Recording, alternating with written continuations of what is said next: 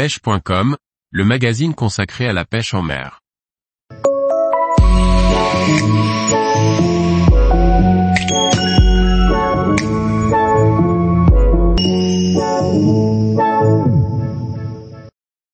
Trois techniques ludiques à pratiquer en Méditerranée au début de l'été.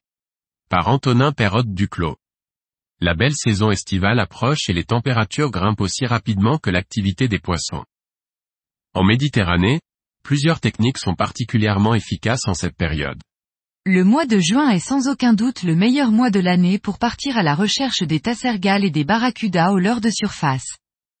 À cette période, la couche d'eau de surface est très chaude et celle du fond très froide. Ces couches d'eau sont séparées par la thermocline, souvent située dans les trois premiers mètres sous la surface. La couche d'eau chaude est la zone de prédilection des gros poissons pour chasser en surface. Près des embouchures et des sorties de port, les prédateurs rôdent à l'affût d'une proie facile. Cela nous permet alors d'utiliser des poppers ou des stick baits pour imiter une proie en détresse et réaliser de très belles pêches. Prévoyez toutefois du matériel solide, les cérioles et les liches peuvent également se joindre à la fête. De la même manière que pour les gros prédateurs, en côte rocheuse, les sards, oblats des loups se regroupent près des bordures. L'utilisation de petits poissons nageurs, de leur souple ou de leur de surface nous permet de capturer une multitude d'espèces différentes. Cette pêche se pratique majoritairement du bord, les pieds dans l'eau cristalline de la Méditerranée. Les touches sont violentes et les combats très intéressants sur du matériel léger. C'est également une pêche très visuelle puisque l'on peut voir suivre et attaquer beaucoup de poissons.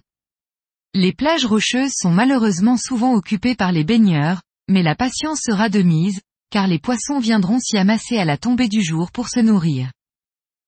Une technique praticable en famille ou seule, la pêche au pain au mois de juin est particulièrement ludique. Mulets, saupe ou encore dorade commencent à se nourrir activement de pain jeté par les estivants.